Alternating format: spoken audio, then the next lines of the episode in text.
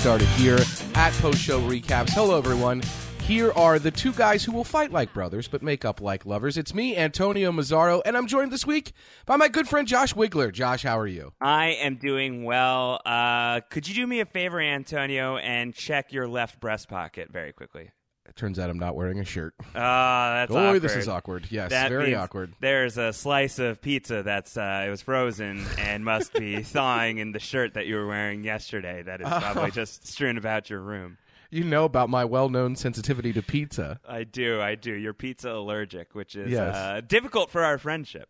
It is. Uh, it's really rough. And listen, Josh, uh, you have to accept me for the way I am, and I appreciate that you've done that. Yeah, you are not the person who normally joins me to talk about Better Call Saul each week. I'm thrilled that you're here. I do miss Rob Cesternino, Josh. What was a great episode of Better Call Saul. I am looking forward to his take, even though you and I uh, are Bay. Uh, he is uh, Saul Bay. Like He- we go way back. He's your Saul Bay. He's Yeah, my Saul Bay. Yeah, yeah, yeah. I mean, you guys have been talking about this universe for uh, what since the final season of Breaking Bad. So I feel like a stranger in these parts. But I, I do love the Breaking Bad. I do love the Better Call Saul. You did your full fledged rewatch of both shows. I only did a better uh, a Breaking Bad rewatch recently. So I'm I'm up to I'm up to date on all of those Easter eggs. But we picked an episode where like almost none of that matters, except for one very very nicely sized Easter egg. I will say nicely sized rather than big. Yes, the end of that egg is triangular. Yes. uh, but yeah, it, it is. Uh, that was a good one, and and it, your rewatch will come in handy, and I'm sure it has throughout the season, and mine has as well. But yeah, we certainly miss Rob. Rob is on assignment. He will be back next week. He's out of the country. He's in Toronto doing his putting on shows thing. Uh, Rob is a famous celebrity, of course. So here Yes. we are. Yeah, I'm Uh, gonna yeah. be chasing him down there in just a few minutes here. Once we're once we're off this podcast, I'm on my way to skip the border and and be with our big man Rob. Oh, I guess it's just. I guess it's not uh, important enough for me to be there, but no big deal. That's Um, on you. That's on you. Listen, this is not uh, this is not a public forum for me to air my grievances, uh, of which there are none. That is something we saw on this episode. Josh, what a crazy episode of Better Call Saul. Courtroom drama now. Courtroom drama. Uh, Better call Salzburg, as we were saying before we came on here. Uh, yeah, no, it was. Is this the first courtroom drama episode of Better Call Saul? I mean, certainly we've been in the courtroom many times before, but like this is the first one that really does feel like you know, like kind of the the AMCification of Matlock. yes, one hundred percent, and I will get into exactly how much that was on purpose. But yeah, it really is the most extended courtroom stuff we've seen on Better Call Saul, and for that matter, within the Breaking Bad universe at large. This is a full-on, not quite a trial, but certainly a hearing that lasts almost an entire episode. And I like the way everything built up to it that that was before the in court stuff. And then we see really both sides of a case. Uh, although we don't really see the defense side, we see the extensive cross examination of Chuck.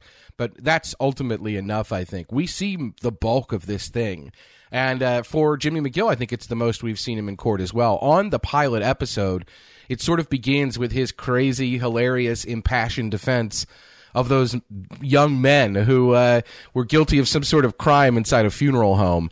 And that's really the most we've seen Jimmy in the courtroom on the show until now. We've seen him in in montage form, we've seen him in other other elements, but this is really Jimmy at the height of his courtroom lawyer practice, uh, especially since he switched to elder law. He just doesn't get to court as much these days. So this is a thing. This is a hearing. He's cross examining. He's really working the witness stand. And Kim Wexler is at her best as well. So this is a great episode for the courtroom drama of it all, but it does feel a little bit like a few good men or something like that, which is something that's different for the Better Call Saul universe. And yet I think, Josh, really a top notch episode. Chuck, did you order the code red? You're damn right I did.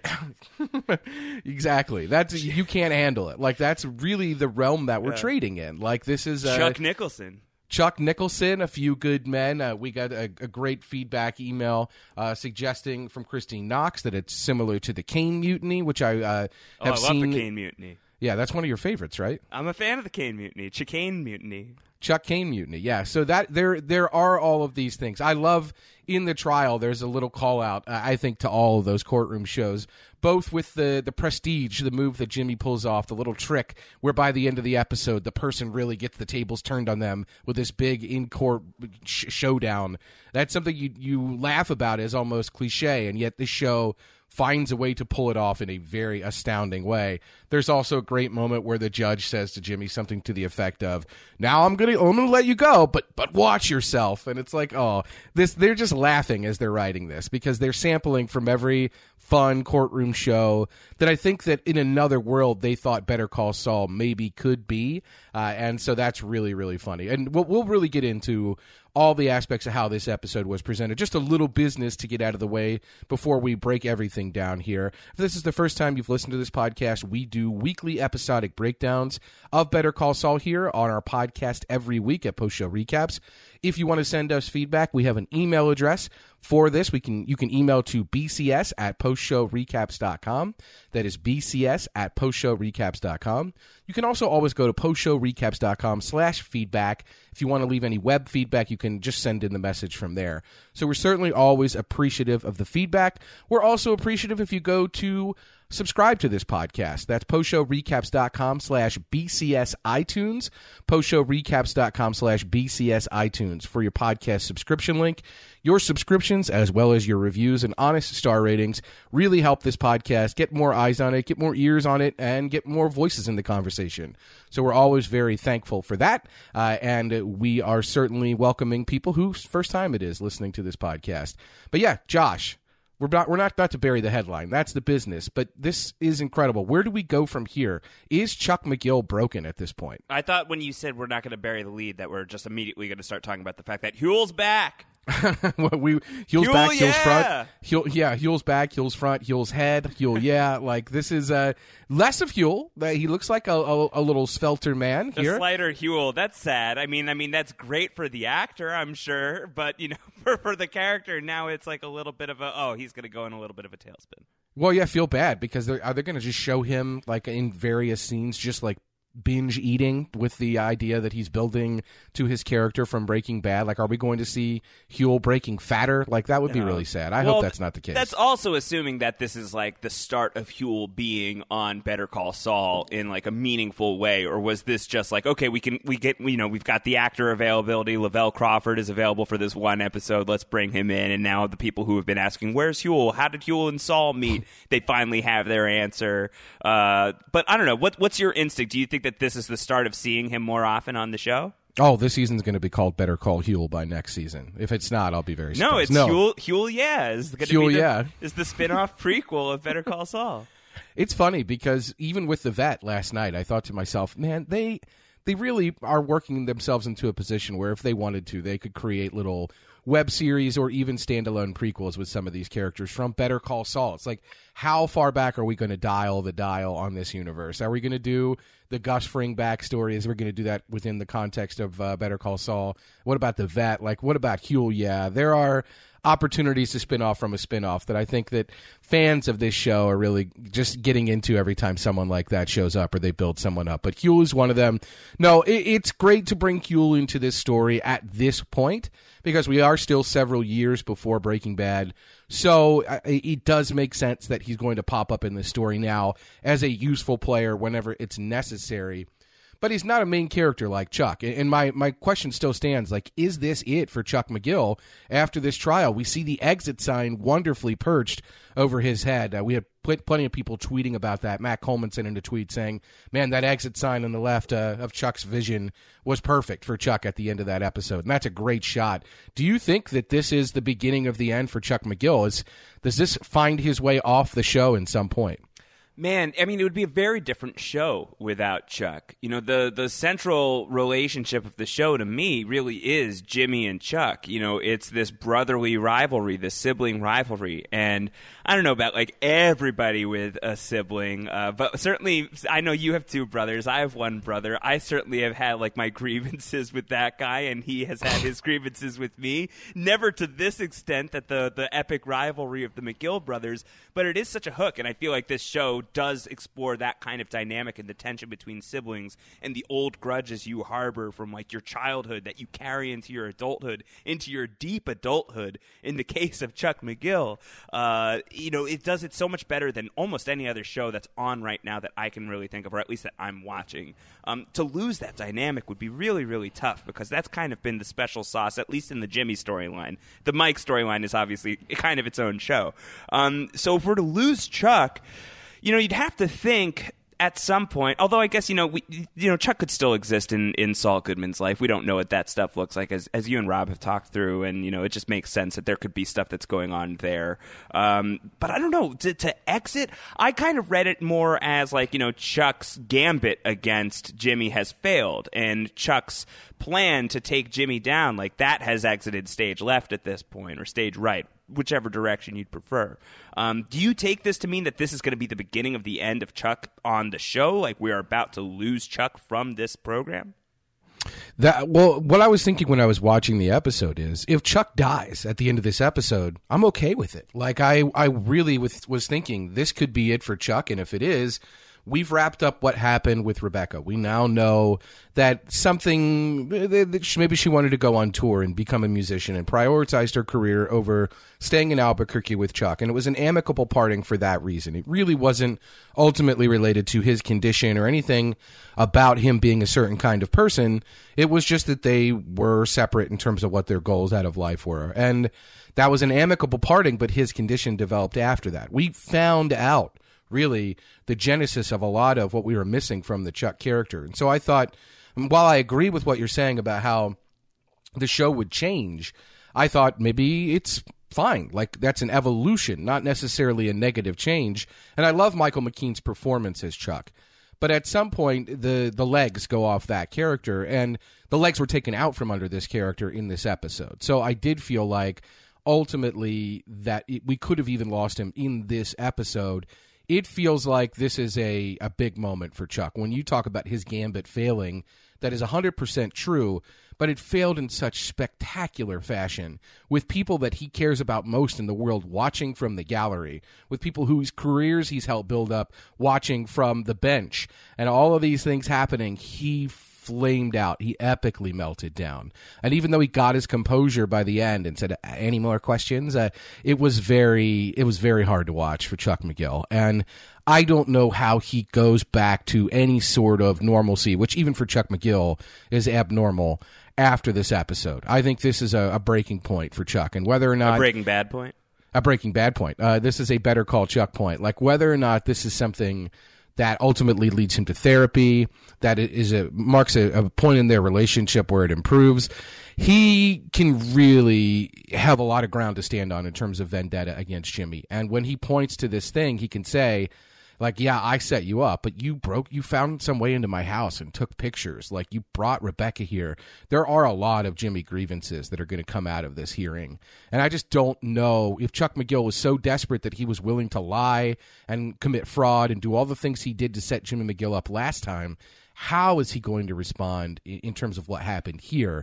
He could either break further bad and go darker, or I think he could just throw his hands up and say, All right, I need help. Yeah, and I mean, you know, this this universe and like the storytelling of Vince Gilligan and Peter Gould, like one of the things that's great about them, sort of in the same way another show that you and I used to podcast about, Justified, where like you would think that they were like setting up the ball to be like dunked down in one way, and then like the the point is made. This is a bad sports metaphor. It's just like made in a completely different way than you expect. So like we could be seeing this as something that's like being set up so that Chuck is going to be even more vengeful and more vindictive, and he's going to come up with some sort of new plan and that is going to be what gets Jimmy towards Saul. Um, or it could go the other way, and like now you see like a completely repentant Chuck, or Chuck could get hit by a car next week. Like there's just like no telling where it's going to go. These you know these storytellers are really masters at setting your expectations up and then delivering on something else. Um, that being said, I do think this episode was a really kind of tremendous culmination of so much of what we've been driving at. You know, wondering where does does Chuck's resentment towards Jimmy really, really come from? And we saw a lot of that is rooted in family. It's rooted in uh, in their parents, and certainly in uh, their mother's final moments. And that comes out in Chuck's like mental, like his complete breakdown, his complete collapse on the stand. He brings that up. I really love how they connected it back to his wife as well. But also, one of the things that you're wondering this whole time is like, does Chuck really have a condition or is he just like kind of insane? Right. And I don't know. I mean, like the battery being in his pocket certainly suggests that a lot of this is in his head, right? Right, and that is something Jimmy's familiar with. Uh, it, whether or not it was intended for the same point, that doctor who plays Selina's body double on Veep, uh, the doctor from uh, the previous couple seasons of Better Call Saul, at some point did pull a similar trick where she had something in her pocket and Chuck didn't know it was there, and he was fine. He wasn't showing any ill effects. And she showed it to Jimmy and said, like, look, this thing was in my pocket the whole time.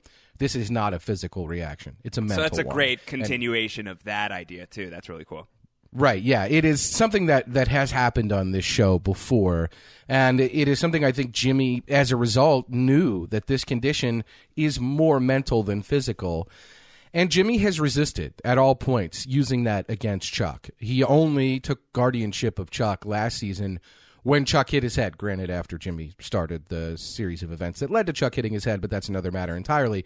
But he only took that guardianship on so that he could under have Chuck undergo some tests to make sure that he wasn't, you know, dying. And that's the only time Jimmy has really leaned into the mental aspect of this until now. And he really put it on center stage. And the reason that's important, of course, is this is a very weird hearing. Josh, have you been to many bar association hearings? No, I've been to a few bars, but no Uh, bar yeah. association hearings. That's too bad. You should really get in on their associations. There's a lot of uh, benefits. But yeah, this is uh, this is not a very typical legal proceeding. Uh, when you go in front of a bar committee, as I understand it, I've never done that. Thank God. Uh, I do. I, it is a full hearing on the record, the results of which are published in a reporter. It is treated in many ways like a case, but as was discussed last week, the rules are a little bit lighter. So you can get in things like evidence that wouldn't normally be played, and there's a little more latitude for that. And as we saw, really within the context of the hearing, there's a brilliant moment where Chuck is testifying on the direct testimony when he's testifying for the case that called him, the state's case or the State Bar Association's case against Jimmy.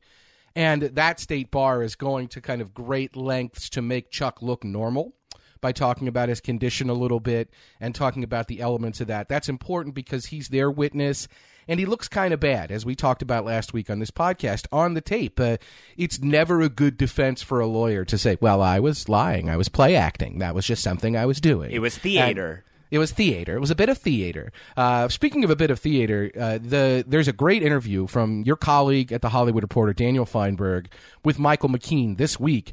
Uh, and we'll put the link in the show notes here about Michael McKean's view of Chuck. Michael McKean currently uh, in a run on, on a Tony Award nominated revival on Broadway. So this is something that uh, that he is, uh, of course, doing a lot of play acting in, in the theater right now, uh, and he, it's a different performance when you're doing a character on stage like that. One of the great questions that Daniel asks Michael McKean is, "How does your performance evolve?" Versus when you're doing this on TV and you have to kind of record it in a one-off, and you're recording that day, not over seven or eight weeks on one scene or one thing over and over. And Michael McKean's views on Chuck and his views on how to perform this role are fascinating because he views Chuck as a bad guy. And he talks about how when you play a bad guy, you have to think about not whether or not they're right or whether or not they have a moral high ground or anything like that, but you have to think about what made them bad. Like, what is their genesis point where at some point they were human and then something happened that made them less relatable or less evil and let's focus maybe on that motivation and that can get you through a lot and i do think as you're saying we see all of that come tumbling out of chuck mcgill on the stand here in, in one the of like the this. one of the best shots of the entire series so far. 100%. says a lot because there have been some incredible shots from like the Gus Fring introduction a few episodes ago. But this is oh my god, just like the camera tightening in in on Michael McKean and like really kind of like bringing you in to like the physical desperation that's going on there and probably the illness that's happening there and just like the feeling of claustrophobia that is just being engendered in that shot as Michael McKean is just losing it. Spectacular. It was so so great. Super powerful, really chilling. Yeah, this show does some great work with Chuck shorting out. Uh, we see it when he tries to steal the newspaper from the neighbor, wearing the space blanket and dashing across the street like the world's worst superhero in season one. And we see it even the beginning of this episode in the cold open when we see one of the original uh, elements of chicanery. That is uh, the episode title. We see a scam that Chuck was pulling with Jimmy on Rebecca after he and Rebecca had divorced or at least separated, and she was coming back to visit, and his condition had already onset. He retrofitted his house to look normal, and then he pretended the power was out. And we have this these long moments of chicanery where he's pretending to be normal and pretending he's okay when in reality he's not. And we see that that meltdown with her cell phone in that scene, and we see it from Chuck's point of view. We see like this I, I, don't want to say psychedelic, but it is very much of a manic shorting out. There are all these shots that are tilting and the the screen is getting distorted and that's the feeling we've normally gotten about when Chuck melts down. We see that in the copy shop as well. But this was a slightly different version in that there weren't any effects. It was really just the camera pushing in so tight on his face and then pulling back because at one point he got it together a little bit, but then pushing forward even more. And the performance by Michael McKean is incredible. Like uh, you talk about a stage actor, that is a theatrical performance. Like that is a monologue, and it is delivered with just such uh, crazy aplomb and gusto. And as you said, gusto uh, not, uh, not Gusto Fring, exactly. Uh, as you said, like it really is just so much of everything that's gone on between these two brothers, and of course, the entire episode's been building to this, and the episode before it. But in many ways, the entire Jimmy and Chuck storyline has been building to this, right? Like this is the moment where all of this comes to a head. In that, as I was saying, Jimmy hasn't had Chuck committed, but and he's pitied his disease but he has probably seen it as more of a mental disease and somehow pitied that. Howard has done that. All these people in Chuck's life, because of who Chuck is, because of the force of his personality, because of his intelligence, because of his charisma, all of those things have given Chuck license to essentially have a mental problem that he treats as a physical one and doesn't get mental treatment for. A doctor hasn't even diagnosed it. So I feel like at the end of this, Chuck is a broken man, and I think the next step is probably some kind of treatment, and I just don't know where that leaves us. I don't know if that leaves us uh, in a position where Chuck evolves and is better, or if Chuck devolves and is worse. As I said, I was speculating that he could die by the end of this episode. Uh, we've had darker feedback coming in, uh, and people suggesting uh, that ultimately that this could be an appropriate ending. And this is from Jim Duchesne. Jim said a Chuck suicide would make for a very powerful season ender and would set in motion the changes that are to come. Someone dying of natural causes isn't necessarily a life changing event, but a suicide. And I think when he calls a, when I think when Jim is referring to a life changing event, he's referring to the fact that that Jimmy McGill, Saul Goodman, is going to become darker as a character.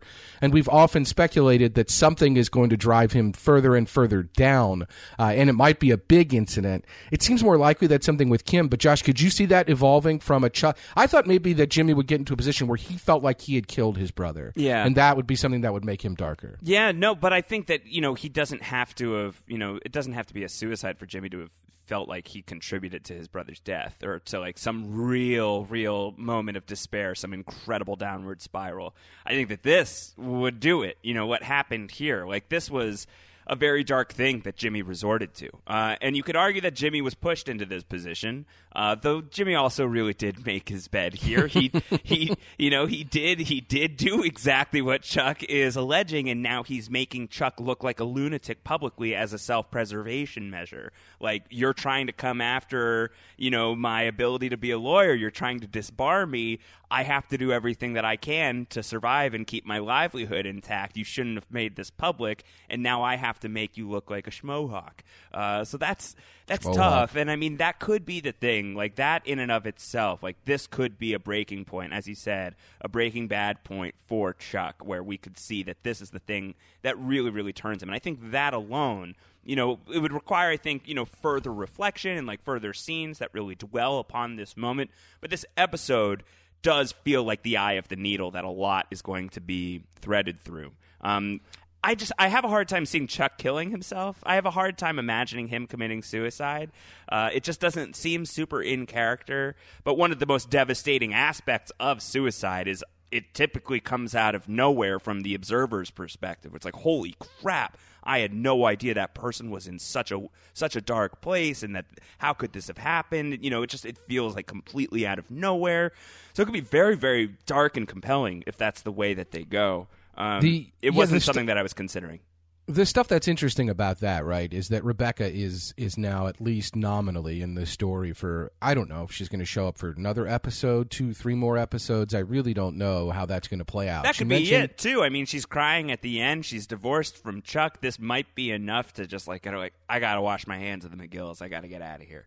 Could be. Uh, she said she's in town for a few days. She does seem to still care about Chuck. I think the evidence that this is a mental condition, it seems like she came back because she was worried about that aspect of it and his health. And now he's displayed in public view that his health is fully in question and it's not just his physical health, it's his mental health. So I do think she's going to be on board for some of it. You're right. It could be it, though. I mean, like, this could be. She seems like one of the nicest people in the world. Uh, we haven't seen the dark side of Rebecca yet.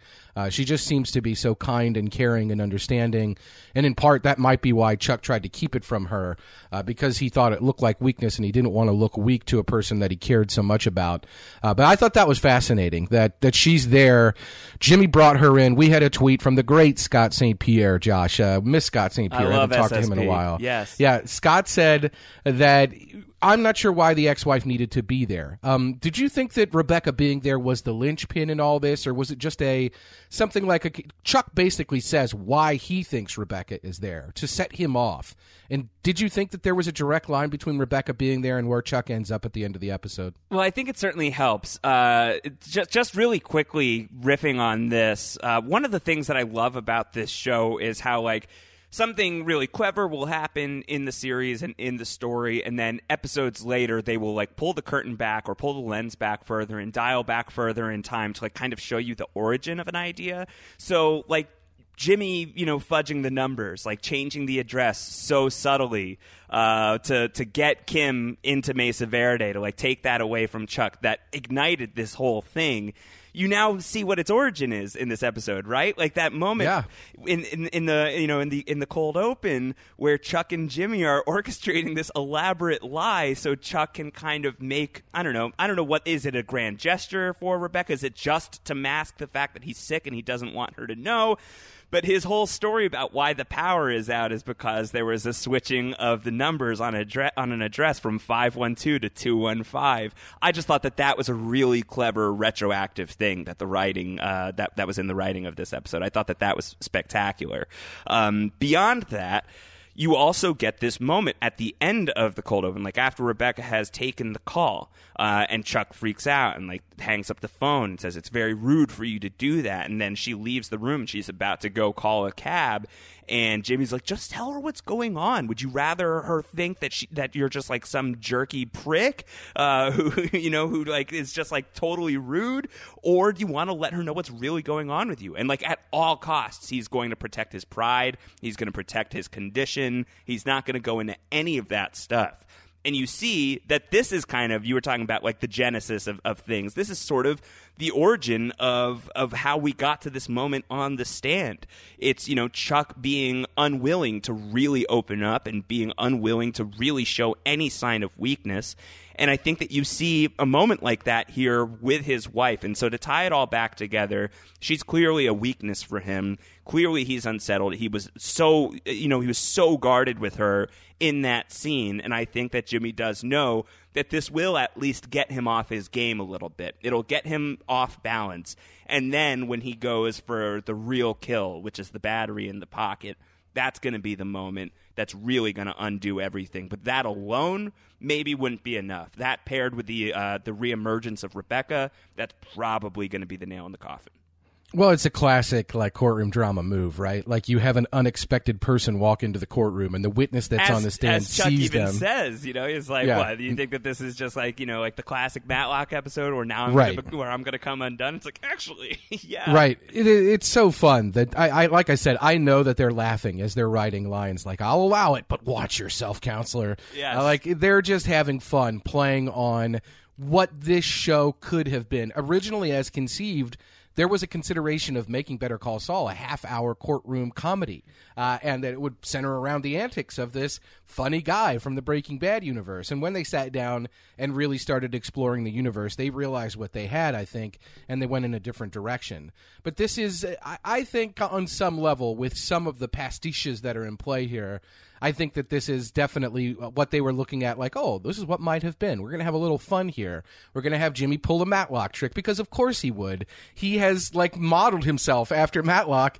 in his elder law practice. He dresses like him for crying out loud. Like this is a thing that he does. He talks about he's watched him on TV to get his words and phrasing down. Like this is a thing that is relevant to Jimmy McGill. So of course he does that. Uh, but all of that I think is by means of really distracting Chuck, as you said, getting Chuck off of his game to the point where he is susceptible to the breakdown. It isn't just that the battery's in the pocket and it's this aha take on me moment where sorry about that. Uh, we're we're, we're uh, flashes before my eyes. We're blending two podcasts together and we're going to get into more of that in a minute. But ultimately it's this big moment where where that has happened and it it has happened not in a vacuum. It's happened to a guy whose defenses have already been broken down, who's already emotionally vulnerable as a result of Rebecca being in the courtroom and who is really prideful to the point where he wants to make it clear on the stand that this is not a mental condition. He's saying that in part because Rebecca's in the audience, right? Like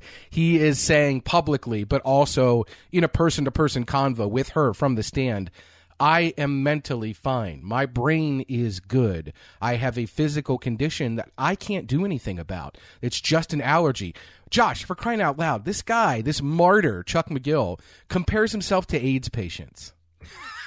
He's such an asshole. He really is. F Chuck is like the all time, it's like the steady hashtag for this show. Like, he, it's just he is, but I feel bad for him too. Um, I don't interesting. Know. You know, I don't, I don't, I mean, I do feel bad for him, but it, my, my feeling bad for him has some limits for sure. And he's Yeah, of- well of, course, it, it has limits for sure. But you know, I, I think you know he's somebody who's sick. He's somebody who's sick, and he it not just you know mentally ill, pro- probably, um, or you know in his mind physically ill. So like take take away the what is it called EES or whatever it is. Yeah, You know, EMS, yeah. take that out of the mix. You know, this is a guy EMF. who is like sick with loathing and sick with grudges and sick with just like this deep, deep seated vendetta against his brother that has just like perverted him over time.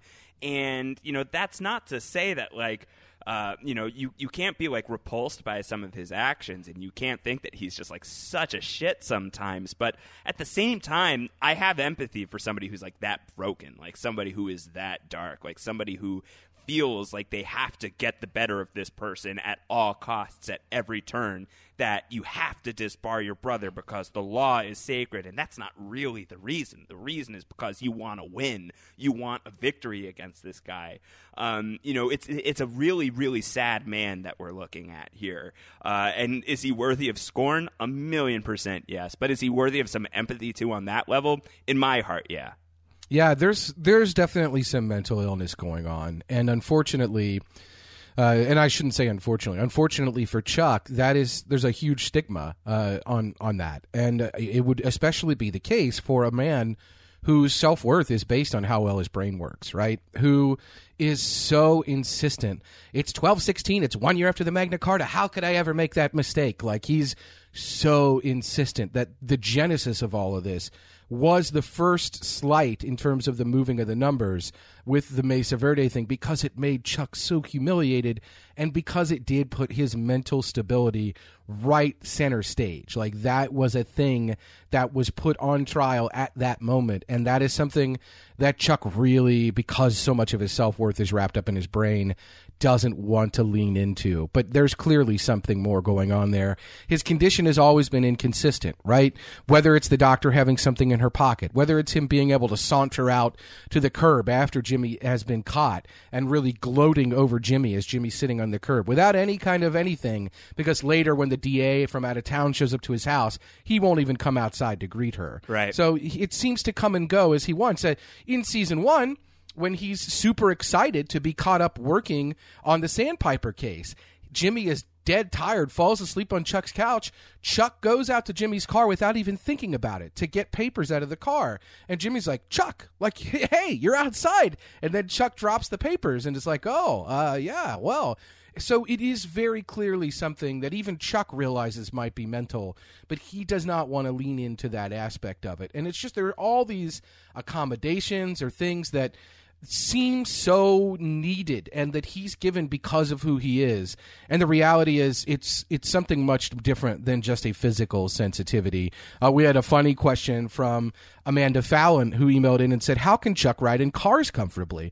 I'm no benny or anything but don't cars have batteries? Uh, don't cars have batteries is a very valid question josh. And yeah chuck mcgill he just seems to be able to do exactly what is necessary at a bare minimum to get by.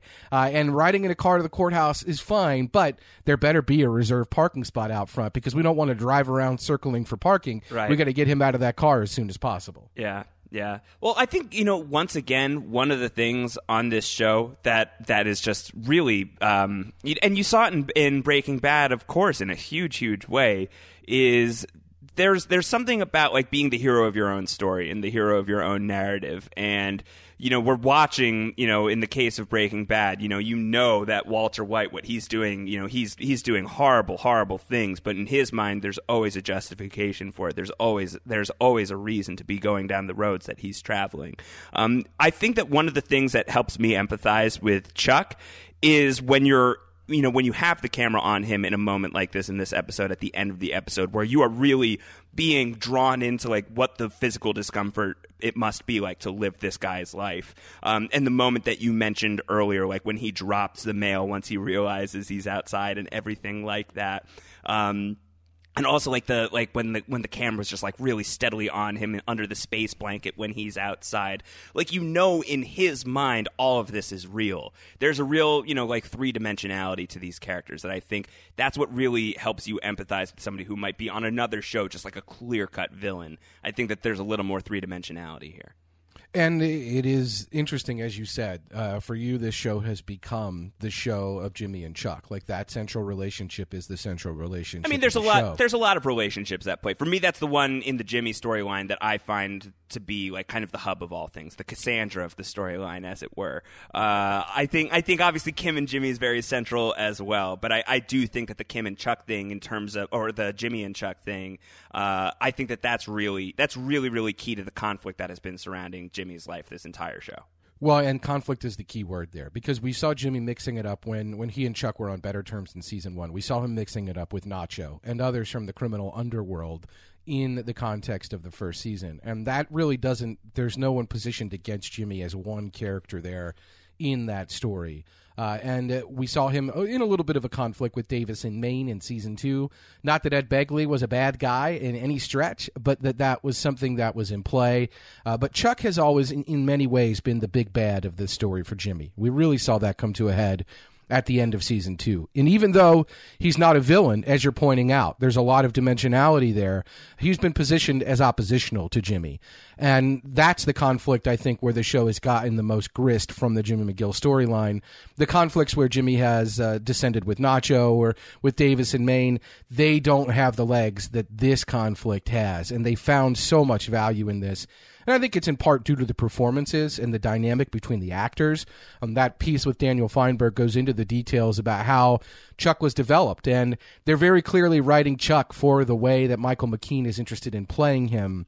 And if you read that interview with Michael McKean, it's impossible to not hear Chuck McGill talking when you're reading Michael McKean's answers in a way that it's it's very much like it is unique in terms of interviews with actors on shows. He comes off as very Chuck like, very fastidious, attention to detail, looking for picayune things to pull out and say, well, this thing actually made me feel a certain way. Like there are all Oh, these things. Michael Yeah. McKean shade. Michael McKean shade, but it is it is there. Like he's a great actor. Like there's it's a phenomenal performance, and never more so, uh, at least in terms of this series, than this ending of this episode. But they are writing Chuck uh, in many ways, and the dynamic has evolved because of what the actors have found between themselves. So kudos and shout out to everyone involved in the creation of these characters and the writing. This is an episode, Josh, where normally I think we're often checking our watch or being like, when are we going to get to the mic and solve stuff? A lot of people who watch this show think that, uh, and yet, or Mike and, and Gus stuff, and, and yet. uh, Throughout this episode, I was texting. I know you love it when I do that. I, I do. text other people that aren't you during the episodes. Makes but- me very jealous. Uh, hashtag jealous Josh. But uh, but yeah, the uh, I was texting like no Gus or Mike, and I don't even care. And they never showed up in this episode, and it's unquestionably one of the best episodes of the series, in my opinion. So they have found a way to really make this conflict pop, and I don't know where it goes from here. That's what I'm most interested in discussing. That's what we've talked a lot about because I don't know. As I said, I felt like I could have been done with it. It could have ended with Chuck falling over in that courtroom. At one point, he's grabbing his neck, and I thought, "Oh my God, he's going to stroke out! Like this is it." Yeah. And it doesn't happen uh, because I thought, I thought, okay, the copy room, the coffee, the copy shop blow up was a huge blow up, and he nearly died in that scene. So to make this feel like a bigger blow up, I thought he was going. They were going to have to take it to eleven. Uh, speaking of Michael McKean, I thought these were going to have to go to eleven, uh, but no, uh, they found a way to do that just through the performance and the way the camera was working. Uh, really, just phenomenal stuff. And poor Chuck. He, yes, he does have his own personalized parking spot. I don't know if he has a car, jo- uh, Josh. If Chuck McGill uh, wanted a car, if he if he recovers somehow and he gets into a position where he gets back in the car, I think he could contact our friends over at TrueCar, Josh. Yeah, I think that's true, Antonio. I think that's absolutely true. Yeah, the, the thing about Chuck McGill is he's a detail oriented guy, Josh. And in order to feel comfortable that you're getting a fair price, you need pricing context. That's information that empowers you to feel confident, confident like Chuck McGill.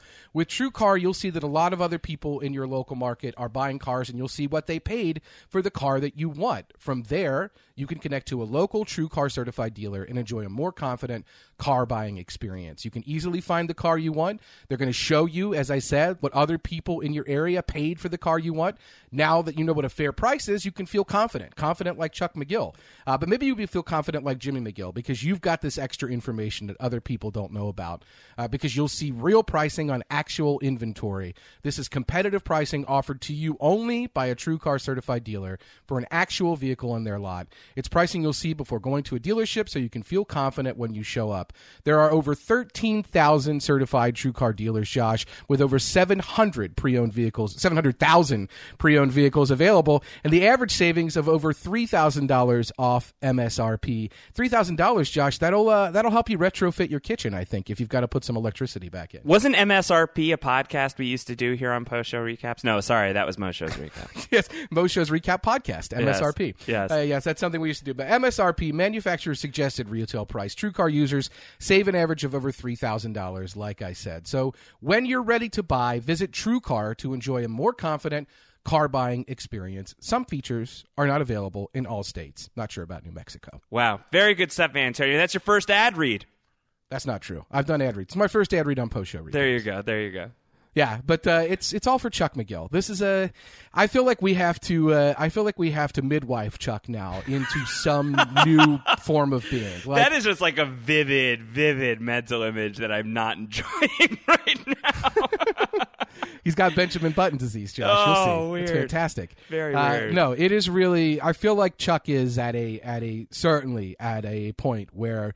That might be his exit, uh, as the sign uh, so poignantly indicated. That might be his exit from his legal career. I thought maybe from the show, uh, but it, it really feels like we're at a point now where Chuck has to change, adapt, evolve, or or just die. But I could also see it being like it's an exit for his sanity and it's an exit for his tact and it's Right. It's it's an exit for Yes. you know like any of like the conventional rules that he's been playing by, and now he's ready. Like if he already was resorting to Jimmy tactics in order to corner Jimmy in the first place with the recording, like I think that he's ready to go like full Saul. Like I think that Chuck is the guy who could potentially like really just go scorched earth against his brother, and I would be very afraid of what that would look like.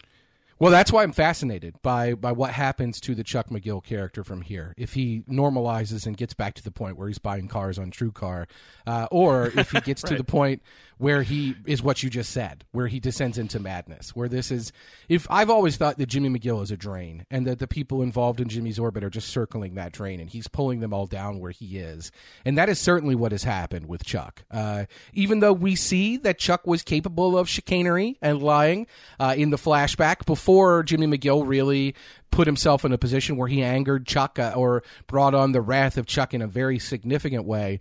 Chuck has done some horrible things. From a legal perspective, I can tell you his little blow up where he reveals details about his previous case with Jimmy, the Chicago sunroof incident. That's not great. There's an attorney client privilege there, which Jimmy retains. So it, I don't think it's for Chuck to ultimately break that privilege in open court like he did. Uh, so that's problematic. Everything that happened is really problematic for Chuck McGill. And I think a, it's a case loser in that respect. We don't ultimately see how the hearing with Jimmy resolves. But this is one of those situations where if you're the state at this point, you're probably going to try to come to some settlement rather than just outright lose. Right. And that could be what gets us to Saul Goodman. Uh, we have often speculated that the result of this hearing could be that Jimmy ends up practicing law under the name Saul Goodman, that that becomes a thing. But we also heard him say in Better Call in Breaking Bad that the reason for the Saul Goodman change was he wanted criminal clients to think that he was a Jewish lawyer because they wanted a Jewish lawyer uh, because they were criminals, and that was the, another again TV and movies relationship that he wanted to cultivate. Uh, he's not a criminal attorney right now, Josh. He's an elder law guy, so I don't know if that wouldn't if his origin story from Breaking Bad was a little bit of a lie or a little bit of a, a, a puffery statement to make him seem like a harder edge dude to Walter White, or what the deal is there. But we could see a settlement coming out of this hearing now. We could see the state bar saying, okay, we know we're not going to win this thing. Would you be willing to settle for something rather than let the panel decide? And I think Jimmy would probably be amenable to that, depending on what the settlement was. And we could see a name change coming out of that. But I think it's fair to say Jimmy's going to continue to practice law. I just don't know where that leaves Chuck. Uh, he made it so personal, Josh. And this will get us into um, just we have a couple more key things to discuss before we wrap up here. The, the Howard element of this episode is fascinating. I love Howard Hamlin, by the way. Yeah, he's great, right? He's just like his total like robot face. There was Yeah. that scene last season where the camera was just on him as he was just robot walking away in like total, total quiet rage. The T one thousand, yeah. Yeah. it's just so so good. I don't know. I love Howard Hamlin, and I also love him because he has a soft spot for Jimmy, so that makes me like him a little bit more. Although maybe less and less these days. Well, he there, there is an interesting thing going on there, and it isn't just his soft spot for Jimmy, which is certainly evident. Uh, which is certainly evident. Uh, he has this thing where he does have to control the image of that law firm of HHM, the law firm with his name and Chuck's name on it. And this image, he tries to prevent it from taking the hit that it definitely takes Yeah. when Chuck loses it on the stand. Howard has this scene where he's like, "Listen, you don't have to testify. Like, we don't have to do this." Uh, and and look what happens. Like, look what happens. This is exactly what Howard didn't want. So the question is, where is Howard going to be with Chuck after this? Howard tried to stop this. Chuck made it personal. Yeah. I just. How about this? How about that? So how about that? Catch me outside. So we have this we have this moment where where Chuck does exactly what you're saying, where like he kind of he kind of screws the reputation of Hamlin, Hamlin, and McGill here a little bit. Um, could you see the scenario where you know if Howard has this connection with Jimmy, where they have at least a working relationship, if not a little bit of fondness between them? Could you see Howard buying Jimmy's name? Like, could you see Howard giving Jimmy money or some sort of deal between them? Like, hey, you know, practice whatever, like, do whatever you want to do. Just don't be Jimmy McGill. Don't be McGill. Don't, like, sully our reputation any further. And that could lead us to a Saul Goodman identity. Possibly. And I can see Jimmy not wanting the name McGill anymore, right? Like after everything that's happened with Chuck and after everything that's been evident throughout, like Jimmy has idolized Chuck and now I'm not sure that they're on that same page anymore. So maybe Jimmy just doesn't want to be. And I'm not talking about Paige from Mesa Verde. No. I, I don't think Jimmy wants to Or the Americans. be or the Americans. Uh, I don't think Jimmy ultimately wants to be that McGill anymore. I think that there's that element of it as well. Yeah, it's his name, but the name is so wrapped up in everything between he and Chuck that now we've really brought that to a head. I can see, him being amenable to giving up the name.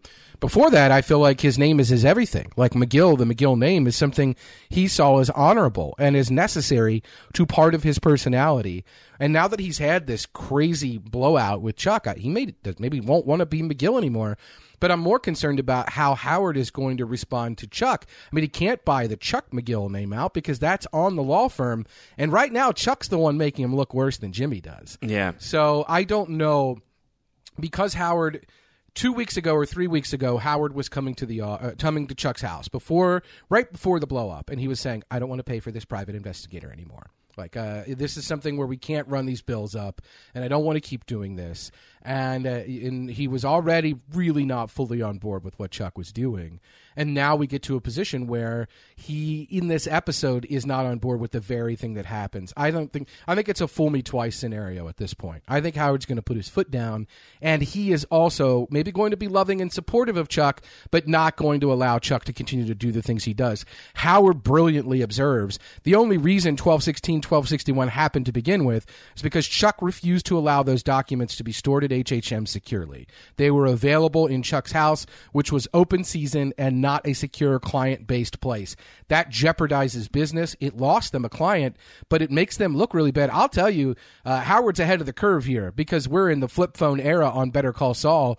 But document security, as we know, Josh, uh, has become a very significant and important thing in the modern world. So this is a very clear problem that is presented by the accommodations they've made for Chuck, and I think enough is enough. I think this is it for Howard as well. And even though Rebecca and Howard are going to be on Chuck's side to an extent, I think that they're they're going to be seeing themselves as a little bit oppositional to Chuck, in that Chuck probably has not previously thought he needs mental help. Maybe now he'll come around to thinking that he does. And I'm just interested to see where that character will go. As you said, it could mean that he pushes them away as well and goes totally nuts. And that's the version of the show where it ends this season with him probably killing himself or dying otherwise. Uh, the version of this season where it doesn't happen is maybe where he gets his stuff together. But I just, I'm interested by that story. Poor Chuck. I mean, he said, Oh, I see. This isn't about me or my health. Well, actually, Chuck, that's everything that it was about and he spouts off the English translation of a of a Latin legal phrase, uh, which is ultimately that. Uh, let justice be done, uh, is what he says. Though the heavens fall, he's basically saying, let the chips fall where they may. Uh, justice is going to be done. Well, that's exactly what happened to poor Chuck McGill. Um, some other great moments from this episode, Josh. How about Kim cross-examining Howard? How great was that? It's uh, you know she's awesome. Uh, Kim is is just a spectacular, spectacular character, uh, and she's you know I I think really season two was where she really really came out of her shell. I think, but she's such like a stable force on this show. Like she's just such a rock star at what she does. To watch her in the courtroom was really really wonderful. And again, if I'm if I'm a Howard guy, then I'm a fan of that scene as well. Round Howard Hamlin, uh, you know, I I really enjoyed that. I really loved watching Kim here. You know, Kim just being ride or die with Jimmy and willing to go this far is uh, is pretty crazy as well. Yeah, and the the stuff between her and Howard wasn't. Uh, it could have been a lot dirtier. She does throw this nepotism in his face, which is pretty dirty. But she doesn't do it to make him look bad. She does it to undermine Chuck uh, because the point was being made that Jimmy would not be allowed at HHM because they didn't want it to look like nepotism. When there's literally a named partner who is a named partner because his father was a named partner. And so I'm sorry, like your firm is built on nepotism. It's right there in your name. So for this, why would you do it for you and not for Chuck's brother, who is another family member? Uh, it certainly is a, a difficult leg for for Howard to stand on. But I love the way he said, "No, Jimmy actually did get another job with Davis and Main. I'd be happy to talk about that if you'd like." Like I love that he's he's like, "Oh, he's still Howard Hamlin. He's sitting on that thr that chair like a king, like legs crossed, just like very relaxed, not getting rattled." Like Howard is great in that scene, and it's just so delicious to see his ultimately like his charge, like his Padawan in the courtroom taking him down like is brilliant. And she scores some points but he gets some counter punches in and that's a really really good scene. Yeah great performance by Rhea Seehorn she's just so good. We also see her winning quote unquote with uh, with with Mesa Verde in that we, we see the aftermath of what is another hearing, uh, the hearing that Chuck had previously blown, uh, and we see that she's won. She's got that taken care of. She's fixed that problem.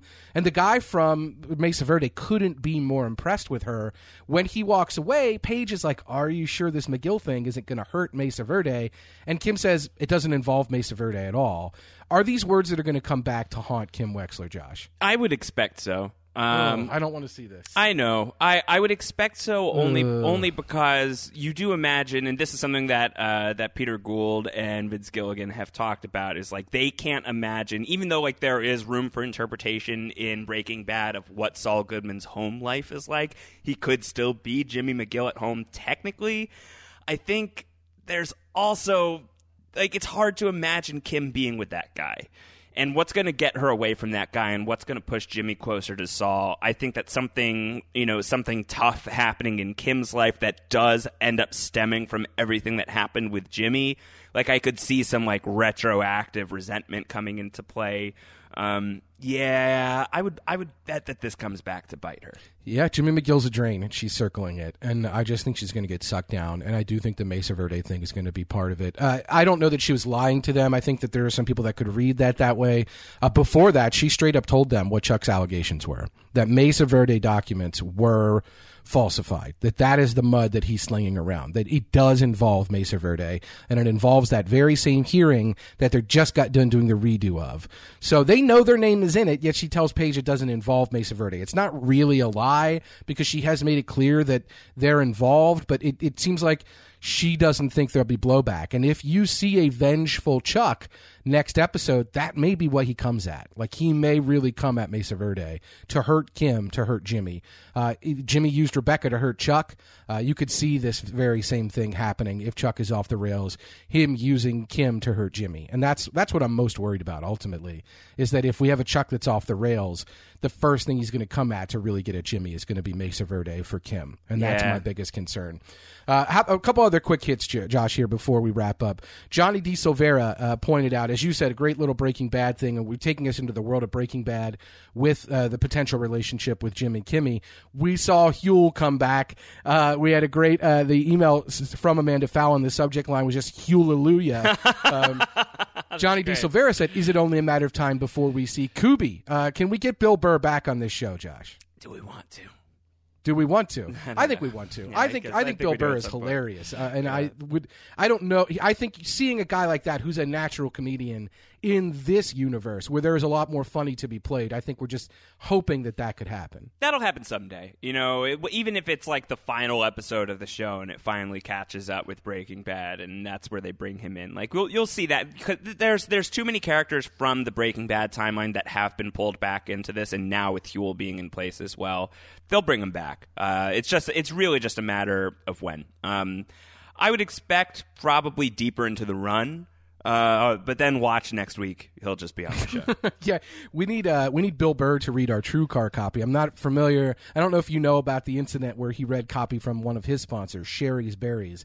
But if you haven't heard that, look it up on YouTube. Bill Burr on his podcast reading the copy for Shari's Berries, which he clearly had not seen before he read it, and he loses his mind while he's reading it. It's fantastic. that's great. Uh, you, that's the sort of thing you need to rehearse. Like Chuck Chuck was rehearsing his testimony in this episode, Josh. It came off like a serial killer to me, where he was like like understanding emotions but trying to fake them. Uh, and ultimately i just love that chuck played himself. Like this is something where he set all this up. He set himself up for this great failure. Uh, and it was really just a, a terrible thing. Uh, but but Huell played a huge part in this. The the element of the bump and uh, the bump and run as we said where he bumps in. Were you pretty sure that was going to be Huell from the jump? As soon as jimmy's talking to that vet and that vet says like does he need to fit into a tight space? That's very clearly clearly going to be Huell at that point, right? Probably. Like I think you know you're you're you're looking for the connections on this show, and you've been waiting for the Huell shoe to drop, and there it is. I do think that that definitely serves to tip you off. Like it, it's Yeah. one of those things where like if you're listening, if you're paying attention, if you're watching the show closely, and if you remember Breaking Bad pretty well,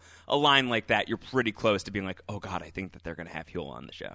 Yeah, and more Huell related stuff. Our our Albuquerque correspondent PJ in Albuquerque noted that there are no Albuquerque courthouses with stairs like that, but that's a great filming uh, and plot point element that they worked into this. They found a way to make that happen. That's not shot at an actual courthouse in Albuquerque, uh, or if it is, the steps there may be part of a different part of a thing. So they found a way to make Huell really work. Huell's really worked on this show uh, in previous seasons, or in Breaking Bad seasons, I should say.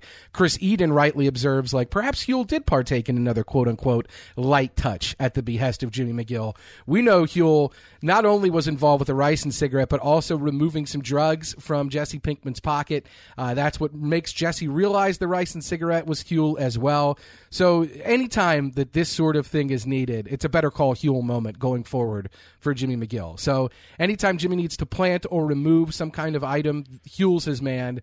And I can't wait to see what other things we get into with that. Did you like Jimmy meeting with the vet?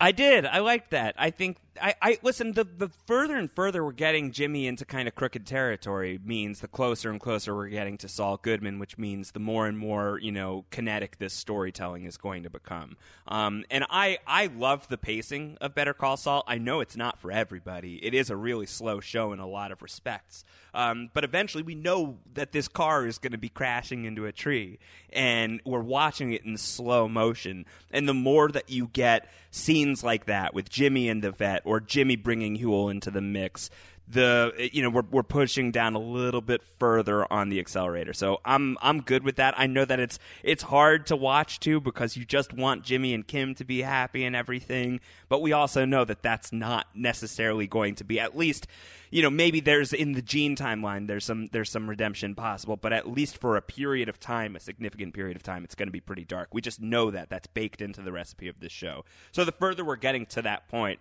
the more compelling the show is going to be. So yeah any any time we can get jimmy a little bit deeper into the trenches i'm on board for Yeah, and one final note about that, and we'll close with this. I thought it was fascinating that when Jimmy was cross examining Chuck and trying to get at like what element why he was hiding the disease, he said, Well, let's say you had lung cancer. Would you hide that from Right. uh, your wife? Yeah, it's like, hmm, where have I heard about somebody getting lung cancer and hiding it from their wife and lying and doing things after that? Like that's a great little breaking bad call out. in Uh, fairness you know walter doesn't hide the cancer for too long it's only like what like four episodes that he keeps it from her i mean granted he does kill a couple of guys first yeah, in the interim, uh, while he's hiding things, people are being murdered. But other than that, yeah, uh, and and that is just it speaks to the character, right? Like Walter White was was willing to lie about that cancer to Skyler.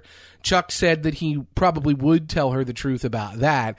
So Chuck is no Walter White, but on this show, which has different stakes than Breaking Bad, he is that level of supervillain in Jimmy's world.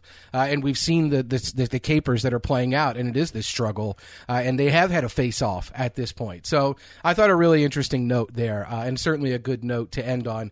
Josh, this will not be the last time we talk this week. Uh, we have uh, we have Daniel Sackheim directing this episode. He also directed this week's episode of The Leftovers, which is a show that you and I podcast about here at Post Show Recaps. Uh, I'm looking forward to getting into the feedback from this week's Leftover episode. We'll record our feedback show later this week. I'm having a great time talking about The Leftovers this season with you. Oh yeah, yeah, yeah, yeah, yeah, yeah. Final season of The Leftovers and uh, the show that forged our bromance, Antonio. So I'm really excited about that. I mean, only four episodes left before we close that one, and we're doing two podcasts per week. So as Antonio said, we're gonna have a feedback show coming up later in the week. We're gonna be recording that on Thursday evening, so it's gonna be coming your way a little bit later. Uh, but that means plenty of time to get feedback in. Of course, we've got our feedback form on post show recaps postshowrecaps.com slash feedback and we also have an email address leftovers at postshowrecaps.com if you're a fan of the leftovers and you want to write in some feedback or if you just listen to the better call saul shows and just want to get like a leftovers cameo like a cameo on the leftovers feedback show you could probably just do that too but like, hey i've got no idea what's going on in the show but i just thought i'd write it and say hi That sounds like something Johnny D. Silvera might be up, up for. Uh, Yeah. The great Johnny D. Silvera. We'll shout you Uh, out, JDS. You just have to write in with like a fake question of what you imagine the leftovers is about. It'll probably be food related. Yeah. Yes. Uh, yeah. So that is great. I can't wait to talk about the leftovers with you. I'm very thankful, Josh, that you joined uh, me this week to talk about Better Call Saul. Even though I miss my Saul Bae, uh, Rob Cesternino, he'll be back next week and we'll be breaking down the next episode of Better Call Saul here. Maybe we'll just get into more of the Caine mutiny aspects of this. We're going to see more courtroom stuff. Uh, there was some great shout outs to A Few Good Men, Caine Mutiny, a lot of great things that are out there. Uh, if you look, uh, we'll, uh, we'll post a scene uh, that is very similar to the Chuck scene. Uh, so it was very fun to talk about Better Call Saul with you this week. We will be back next week. And always tweet at me. I am at AC Mazzaro. Josh is at Round Howard, which is like Howard Hamlin, but rounder. And and Rob is at Rob Cesternino. He will be back next week. If you have any thoughts or comments about this episode, you can leave them in the comments at postshowrecaps.com or you can email us at bcs at postshowrecaps.com. With all that said, Josh, what's a good hashtag for this episode? I love Saul Bae because it's a shout out to our genius friends. Uh, I like Saul Bae. It's like Sun Bay. Uh, so uh, Julia is good, but I'd like to say hashtag Saul Bae, uh, S A U L or S yeah S A U L B A E. So if you want to talk about this podcast episode, use tweet using the hashtag Saul Bae, and that about wraps us up here this week. Thanks again everyone for listening. We will be back next week to talk more Better Call Saul here at Post Show Recaps. Take care.